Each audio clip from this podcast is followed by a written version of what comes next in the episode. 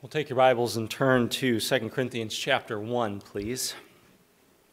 2 Corinthians chapter 1. It never ceases to amaze me how God works out each service. Um, it's fascinating to see the order of service this evening the songs that were chosen. Uh, Pastor Brian and I have not really talked that much this week. However, the songs he chose are going right along with our passage for the evening. And I believe that is with not an accident. Uh, God worked that out for us, and I trust that it'll be a blessing uh, this evening as we are in 2 Corinthians chapter 1. 2 Corinthians is the last of four letters written to a church that the Apostle Paul greatly loved and cared for, but at the same time gave the Apostle a real run for his money. They were a church of great opportunity and potential, but they also struggled greatly in areas of sanctification. And these two books, 1 Corinthians and 2 Corinthians, we get a great uh, glimpse at who Paul is in his heart and in his ministry as he ministers to these beloved believers. I trust again we'll be blessed as we are in 2 Corinthians chapter 1. At the outset, I wanted to ask a question Have you ever been discouraged?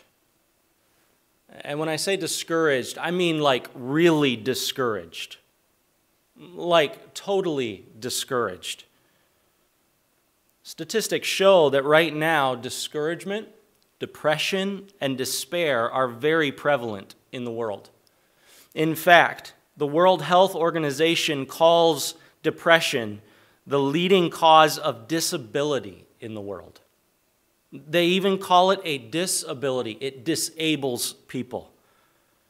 More than 264 million people have been, have been reported to suffer from depression or discouragement or despair. Many articles have been written about it, many processes and theories of overcoming it have been submitted. It is a costly trouble. It has cost many dollars. In fact, according to the U.S. National Institute of Health, the economic burden from depression has increased from 236 billion in 2010 to 326 billion in 2018. Now, that's not even before a pandemic. That's not even before rumors of World War III, all the situations that we're going through right now. So, from 236 to 326 billion dollars are spent. Not only money, depression has cost lives. Many who suffer from depression have been tempted to end their life while in its grips, and some have succeeded. Right now, our country is languishing under the depths of despair, and one group especially hard hit is the teenage population in our country. These impressionable young people have been inundated by a postmodern thought and philosophy, philosophy declaring that for them, this life has no bedrock truth, and their subjective reality is all there is to pursue for fulfillment. Your truth is your truth, and my truth is my truth. There is no truth. And that logically will progress to a point where they will get to a to the depths of despair where they think, well, what is the purpose of anything?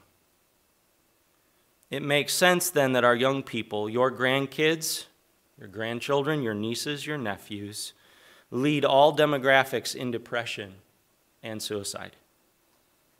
And the reality is that people lose hope. Now, we may sit here in church and think that the church is an exception to the rule. But I can tell you stories of men and women in history that know, that love, and have served Christ, that have struggled mightily with depression and a temptation to despair. Men like C.H. Spurgeon join with biblical characters like Elijah, David, and even, yes, the Apostle Paul to wrestle with the darkness of depression and despair. I'll remind you, the psalmist even asked, Why are you cast down, O my soul? Many tempted to despair know not even how or why they are experiencing the difficulties they are. And if they don't know how to fix it, then they also don't know how to get relief from its grips. Some have described depression as a spiral, a pit that just continues to go down with no bottom. But tonight, we're going to examine a theology of depression, just very short, very short theology of depression. And we're going to look through the dark, during a dark time in the life of the Apostle Paul, and we're going to follow his, uh, this hero of the faith's formula for overcoming depression or despair. And we're in 2 Corinthians chapter 1, verses 8 through 11. Let's pick up our text in verse 8. Paul says, For we would not, brethren, have you ignorant of our trouble, which came to us in Asia, that we were pressed out of measure above strength, insomuch that we despaired even of life. Verse 9, But we had the sentence of death in ourselves that we should not trust in ourselves, but in God which raiseth the dead, who delivered us from so great a death, and doth deliver, in whom we trust that, ye, that he will yet deliver us. Ye also helping together by prayer for us, that for the gift bestowed upon us by the means of many persons, thanks may be given by many on our behalf. That's our text for the evening. We need to understand first and foremost the nature of depression. We need to try to grasp what Paul's trouble was. He says, I, Brethren, I don't want you to be ignorant of our trouble. Verse 8. It came to us in Asia. Okay, can I say? First off, trouble has a way of coming from many places. Depression may come from many different locations, different places, different reasons for that depression, that despair. What's fascinating is as you read verse 8, do you feel comforted knowing where and what that depression looked like after you read verse 8? No, because it doesn't give us any real details on it, other than he, it was major trouble that came to them in Asia. Trouble has a way of coming from many places. We don't know what the trouble was in this instance. Some have postulated and some have guessed that the, the, one of the, the issues that Paul was experiencing could have been the fightings with literal beasts in an arena in Ephesus. 1 Corinthians chapter 15 covers that in verse 32 when he says, If after the manner of men I have fought with beasts at Ephesus, what advantage it me if the dead rise not? Let us eat and drink, for tomorrow we die that was one guess, is that perhaps he was actually experiencing a physical fight, and he was actually fighting literal beasts in an arena in Ephesus. If you remember the Ephesus story, there was a lot of turmoil and a lot of opposition that Paul experienced. Could that be the trouble that he is speaking of? Maybe. What else? Others have postulated that it is beatings at the hands of the Judaizers whether it be lashes or rods. And if you remember, if you go over to 2 Corinthians chapter 11, he talks about some of his, uh, the resume of his uh, difficulties. And you look at verse 24 and 25, it says, Of the Jews, five times received I 40 stripes, save one. So 39 stripes, five times. Verse 25, Thrice was I beaten with rods, once was I stoned. Thrice I suffered shipwrecked. A night and a day have I been in the deep. Okay? Difficulties? Great difficulties. but is that the difficulty that he's speaking of? We don't know. What about health related difficulties? Again, 2 Corinthians chapter 12 talk about Paul's thorn in the flesh. There was a thorn in the flesh given to him by Satan to buffet him. That word buffet actually means to beat about the head. So Paul experienced great difficulties. Was this the difficulty, a health-related difficulty that Paul is speaking of in 2 Corinthians chapter 1? We don't know. And the bottom line is no one knows what the trouble was, but it was very serious. And we'll talk about that here in a second. But before we look at how bad the trouble was, I must ask a question. Why must we know? Why do we have to know what Paul experienced? Now, I will say that I think there's a genuine curiosity about Paul, and I think we should do our best to try to understand uh, him and his life and his ministry and how he went about his business. But I also know that in my heart, as I struggle, I want to know Paul's difficulty so that I can, in some way, compare. I want to compare my struggle to his, and I want to, I want to compare his struggle to mine, and I want to see how I match up. And I want to see how Paul's problem matches up to my problem. Is Paul's trouble really that bad? Does, I mean, Paul's never experienced this, has he? And what's interesting is God doesn't tell us where this trouble came from, other than it was in Asia. He doesn't say what the trouble is specifically. And this means then that since we don't have the specifics, that does a wonderful thing for us. That allows every believer to apply these truths to their own struggles, no matter what they are. You may be experiencing deep, dark issues, deep, dark struggles. You may have loved ones who are experiencing deep, dark struggles. And each one of us can take those struggles and we can apply it to the truths we're going to find here in the next few moments to overcome those difficulties. So, in one sense, it's a great thing that God has not let us know what Paul's trouble, trouble was. We don't need to compare. What is important is not where the trouble comes from, but rather how are we going to respond in that trouble. Now, as I mentioned before, we need to figure out how bad this trouble was. We don't know what it was, but we do know that it was pretty serious. And trouble has a way of coming from many places, but also trouble is often miscalculated. We see others experience trouble, but we are unsure of its depths. And so, what does Paul do? He says, and he writes, verse 8 For we would not, brethren, have you to be ignorant of our trouble. Paul declares how he felt, he owns it, and he declares what he experienced. By those observing, he says, I don't want you to be ignorant. Please try to understand what I went through. This is a wonderful thing for the Apostle Paul to do. Why? Well, because it opens the door to what it means to be a believer or a follower of Christ. What do I mean by that? Well, have you ever asked someone, hey, how are you? And the person looks at you and says, do you really want to know? And then you're like, oh, I think I hear my wife calling me, or I think I hear my mom calling me, or we ask the question, but sometimes we don't want the answer.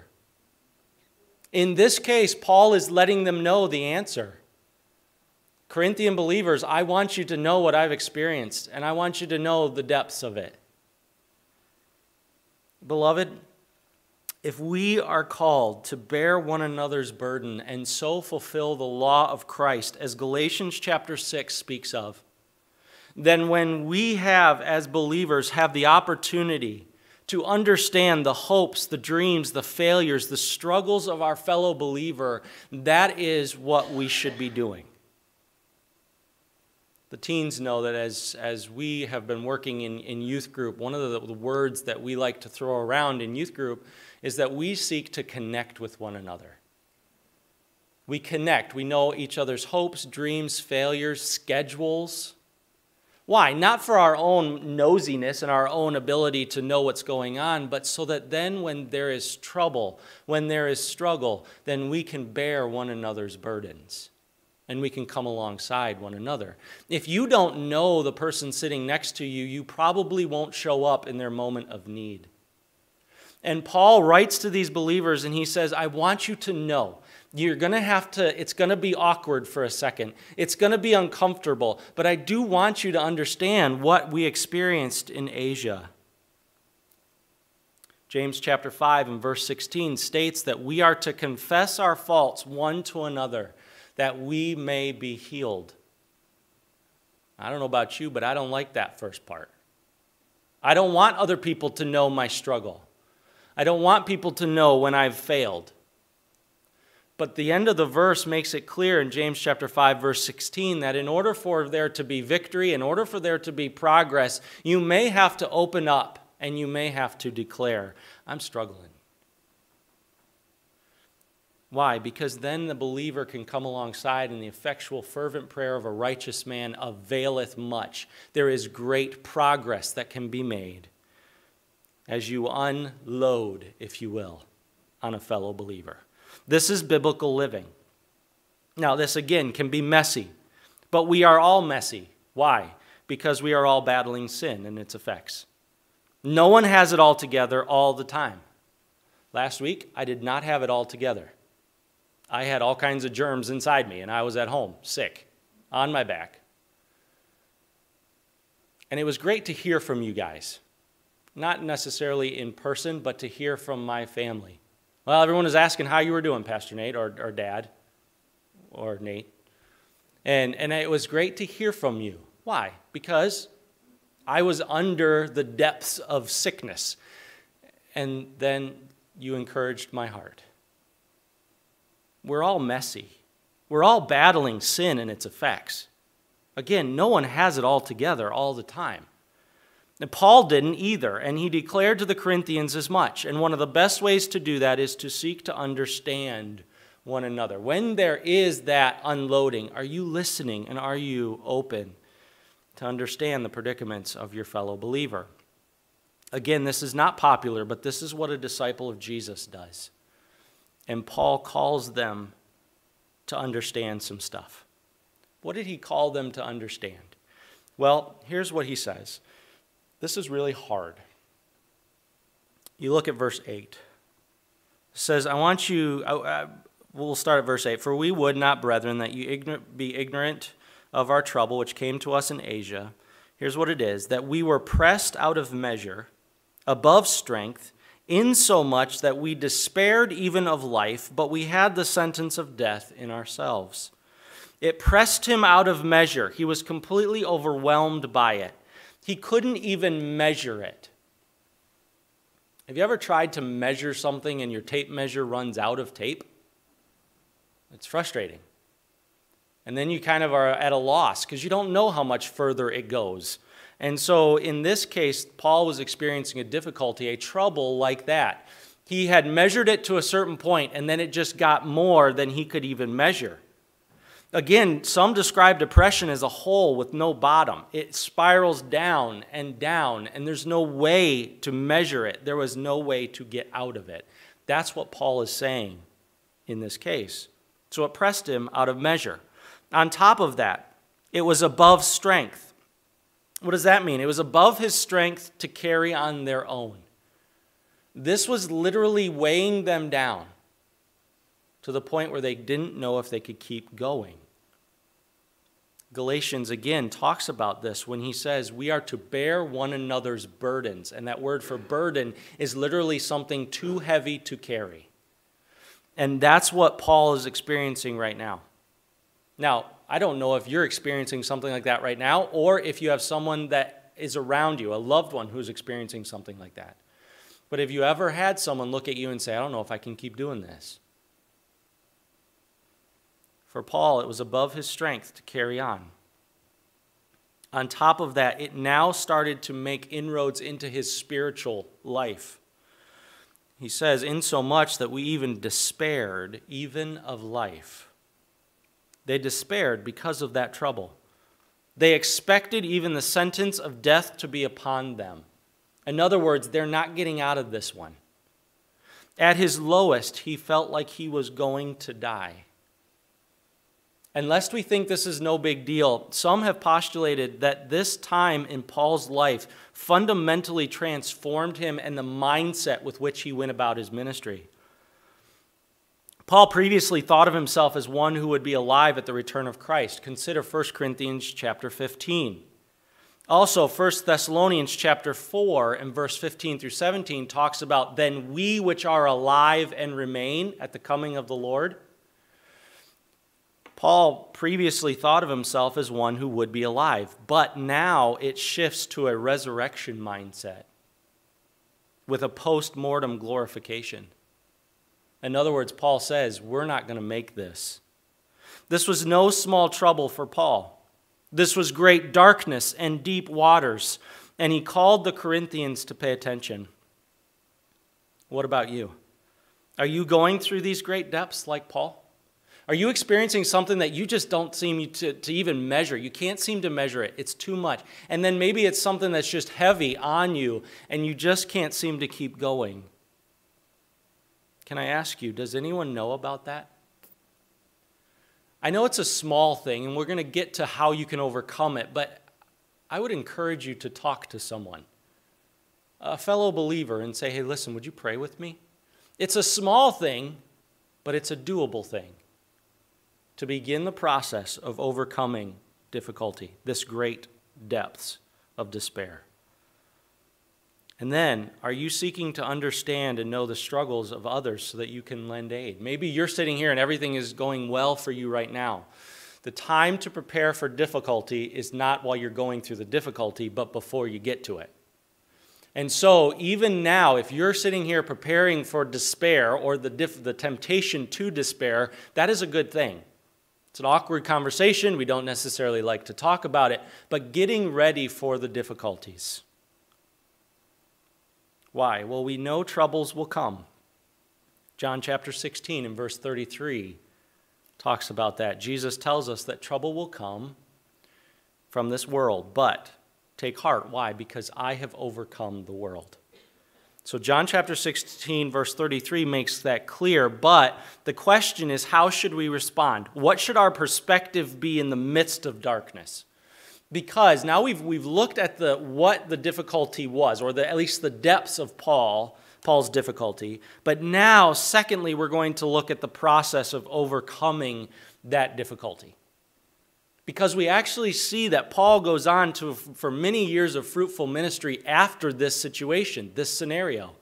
He was able to keep going he was able to be used by God mightily, even though he had the season of despair. So, what was the key, and how did he get, get through it?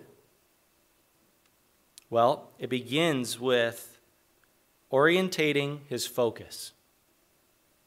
Okay, overcoming depression the way Paul did begins with orientating your focus. And what do you have to do? You have to stop thinking about your problem and you have to start thinking about truth within that trouble. In other words, Paul preached to himself the truth amid trouble. A, uh, a counseling uh, author, um, a biblical counseling author by the name of Ed Welch, has written a blog post dealing with overcoming depression. And in it, he says depression tries to tell us what is true and what, is, what isn't. For example, it says that you will never feel any different, and you can't continue to live in such a condition it says that God doesn't care and no one loves you. It tries to persuade you that nothing matters. Know, however, that depression lies. You have to tell it the truth rather than listen to its interpretation of your life. And so, what did Paul need to do? Paul began by preaching to himself, not listening to himself. Again, emotions are great servants but horrible masters. And we are called to preach to ourselves truth. And this is what Paul begins to do. He has a shift of focus. And he understands that, first off, in overcoming depression, you have to know that trouble has a purpose. Look at verse 9. It says, But we had the sentence of death in ourselves and then that next word, that. And that word that can be translated as in order that or because. And so we have, verse 9, the sentence of death for a reason. What is that reason? That we should not trust in ourselves, but in God, which raiseth the dead. Verse 11, who delivered us from so great a death and doth deliver, in whom we trust that, we, or that he will yet deliver us. We have to understand that our troubles and our difficulties, and yes, even sometimes when we are tempted to despair, can be and have a purpose. You must not trust yourself, is the first thing we must understand. You can't trust your circumstances and you can't trust your strength. Sometimes people who struggle in depression say, I can't even get out of bed. we have to consider that we are merely earthen vessels. We are but dust. Isaiah chapter 40 and verse 30 says, Even the youths shall utterly faint and be weary. And then, uh, and then Isaiah 40, 31, but they that wait upon the Lord shall renew their strength. So you must not trust in yourself. You must not trust in your circumstances, and you must not uh, trust in your own strength. We are not sufficient to overcome some of these things. Why? Because, in and of ourselves. Why? Because we are still wrestling with the effects of sin. So you must not trust yourself. But what must you do instead? So we say we don't do something, and at the exact same time, we must do something. So what do we do? We must trust God. We must trust God. And that sounds simple, and it sounds, uh, it sounds kind of a little bit trite. It's the Sunday school answer, right? Well, who should you trust in the midst of your trouble? Well, God. But think about this. In the midst of difficulty, why can we trust God? Why should we put our faith in Him? Well, think about this God is the one who has delivered you. What does that deliverance look like? For, uh, for those who are believers, God has delivered you from hell, from sin. He's now called you his child. You think about for a moment what God has done for us. God who loved us sent God to save us from God for God. You think about the gospel, you focus on what Christ has done for you. Why can we trust God? Because God has washed your sins away. God has given us hope through the blood of our Savior. And so, the most important thing that a person struggling in Great Depression needs is they need the gospel. Whether they're, obviously, if they're unsaved, they need the gospel for salvation. But even a person who is saved, they need to go back and look at the deliverance that God has delivered them from. Why can we trust God? Because God has delivered. But then also think about this God will deliver us even if the difficulty you are facing actually takes your very life, that is also deliverance because now God will take us to be home with Him forever in heaven. I remember when my younger brother was languishing in, in, in great physical difficulty. And I remember praying right before he passed away. I said, Lord, I'm going to pray that you would heal Mark. And I'm going to keep praying, and I'm going to keep praying. And I want you to know I'm going to keep praying. Shortly thereafter, God took him home to be with him. And I sat there in a moment, and the light dawned on me, and I said, He just answered my prayer. God healed to the uttermost. And so, even when we are in the midst of difficulty, and yes, we may even have the sentence of death upon ourselves, we can look to God and we can take heart knowing that the one who delivered us from the penalty of sin is also going to deliver us in the future. God then is our source of comfort. In fact, if you look at verse 4, we don't have time for that for right now. I wish we did. But if you look at verse 4, it talks about how God comforteth, comforteth us in our tribulation. Why? That we may be able to comfort others.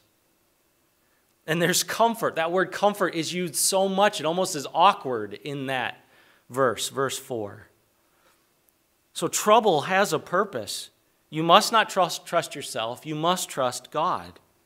But then on top of that, we need to understand that every moment of every day serves a purpose. We can trust a sovereign God that our every moment is under his watchful care and concern.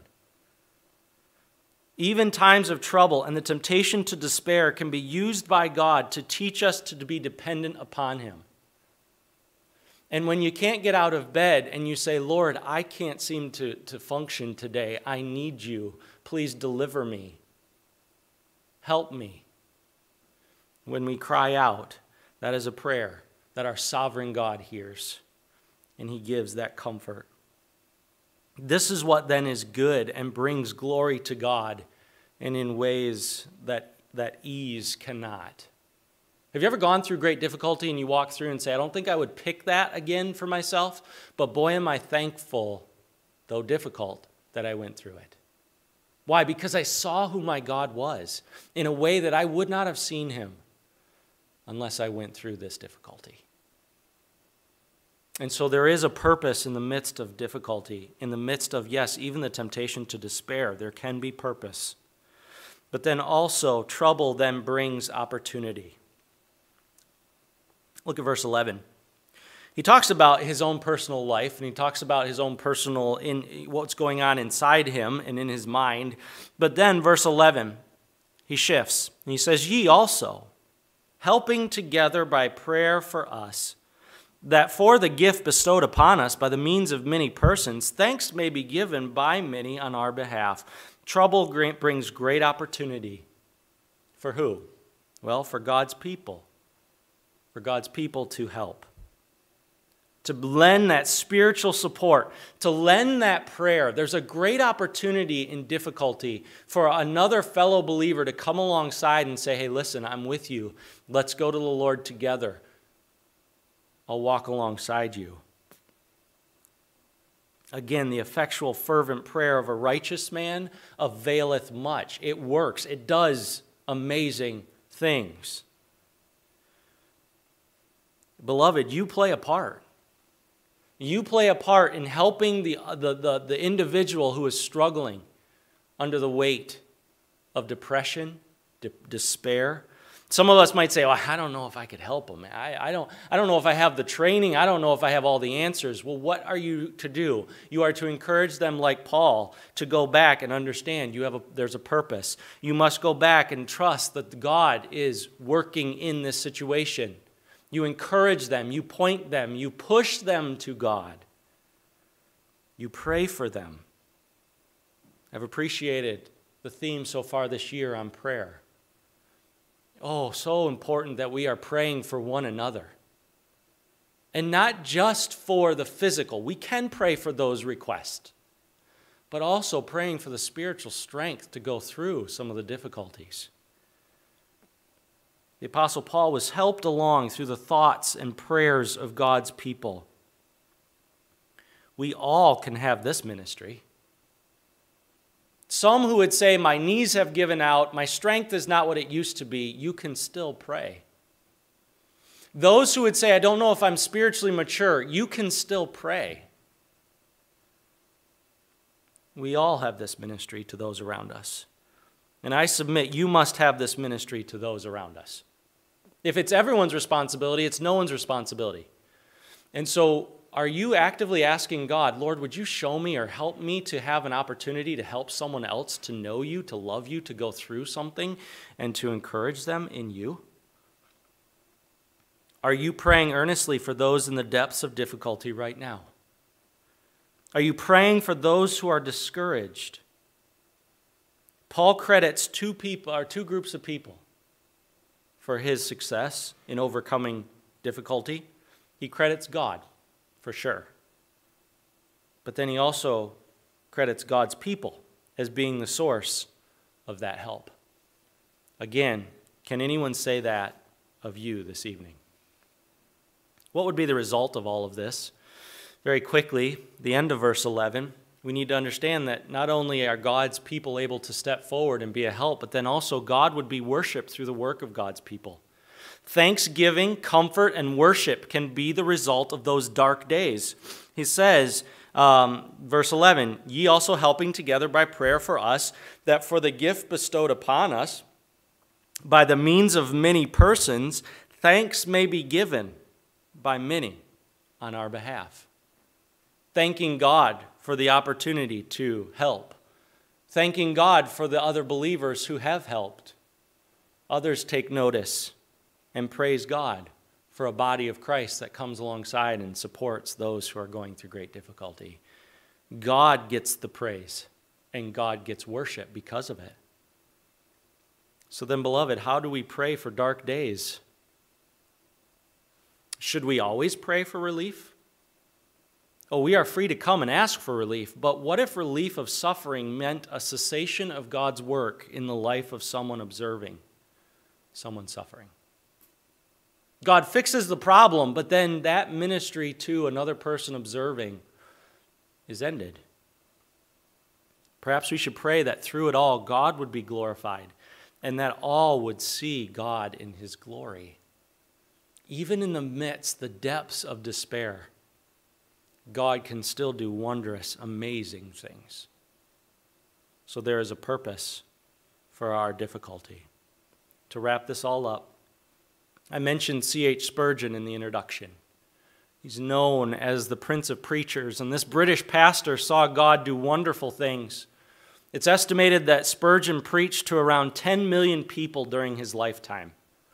He was active in evangelism and soul winning, utilizing a vibrant Sunday school, a homeless shelter, and, or, and even an orphanage to reach the people of London with the gospel. He was active in discipleship, even leading a, uh, a, a training institute for future preachers to reduplicate and to disciple. And this man, known for great spiritual success, was prone to great times of darkness and gloom, even declaring one time in a sermon in front of his congregation, My spirits were sunken so low that I could weep by the hour like a child, and yet I knew not what I wept for. It doesn't seem possible that a person like Spurgeon or a person like Paul would experience such fits of darkness but if the prince of preachers and probably the greatest Christian the world has ever known can experience depression, isn't it foreseeable that we probably would be tempted in that direction as well? We certainly should prepare our hearts to deal with this subject biblically then. All of us will at one time or another be discouraged. Again, I had a, a, a, a, friend, a pastor friend of mine, who used to tell me, Hey, cheer up, Nate it'll get worse. Okay, so we got to get ready for it. For sure, we will have loved ones also that will experience great dark waters. Our world around us is mired in it. How can we help them? How can we help ourselves when faced with this great difficulty? Thankfully, we saw tonight that Paul's difficulty was great, but there was something bigger than relief from depression and trouble. Paul needed God and God's people more than he needed comfort in that moment. And for him, God's purposes and difficulty were far greater than his feelings of that despair. This mindset unlocks an amazing thing. It unlocks the ability to experience the comfort of God amid the darkness of depression. Again, I've always heard the time to prepare for difficulty is not when you're in it, but when you are going to go through it before you enter it. Depression is no different. Perhaps you are doing well currently. Maybe you're doing well and things are going well. Can I encourage you to be like the Corinthians who helped Paul? Perhaps you're in the depths of depression, despair. You don't know what to do. Can I encourage you to have the right perspective amid your darkness? Talk to people, let them know. Be willing to minister. Allow God to use your struggle to be a help to others. And in a world consumed with depression, I believe it is high time that God's people confront this trend with the hope of the gospel and the love that seeks to edify those mired in its grasp. Tonight we have seen how to do both of those things. God help us to implement these truths into our lives. Would you bow together in prayer with me, please? Every head bowed and every eye closed. I don't know what you're going through. I, I don't, I, there was no real reason other than that the Holy Spirit placed this message on my heart. If you're going through great difficulty, we would love to help you. Maybe you're not going through great difficulty. Would you be willing to say, Lord, would you use me? Would you use me to be a help to someone else? Maybe you're going through this difficulty and you don't have Christ. What you need is you need Christ. He's the greatest hope you will ever have. Whatever the Lord is doing, I want to give you a moment just to, to, to talk to God and to deal with the Lord. In a moment, we're going to sing a song. We're going to have an invitation for those who might need some help. We'll, we'd be happy to help you. But if not, maybe just sitting and talking to the Lord is what we need to do. So I'm going to give you just a few moments to do just that and then we'll close in prayer and then do uh, we'll sing our song